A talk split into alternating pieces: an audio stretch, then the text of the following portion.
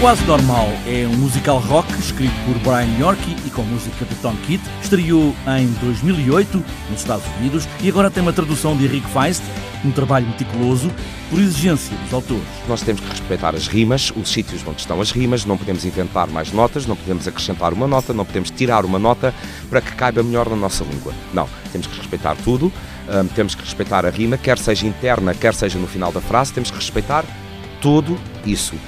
E ainda por cima, numa linguagem corrente de dia-a-dia. Um drama que também tem comédia, é a história de uma mãe, doente bipolar, com todos os efeitos que a doença tem sobre ela e a tentativa de cura sobre toda a família.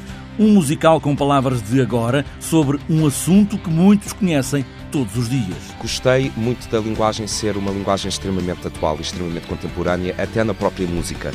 Porque isso faz com que a atualidade do próprio tema, da própria música, de tudo, faz com que o público até chegue mais rapidamente ao palco connosco, porque não há nada que o distancie de nós. O drama e o riso e a música que preenchem todos os diálogos nesta peça deste tempo de qualquer parte do mundo. Eu chamo este musical um bocado um Big Brother, porque nós estamos a olhar para dentro da casa de uma família. E esta família tanto pode ser portuguesa, como podia ser inglesa, como podia ser francesa, porque debate-se com os problemas de qualquer família.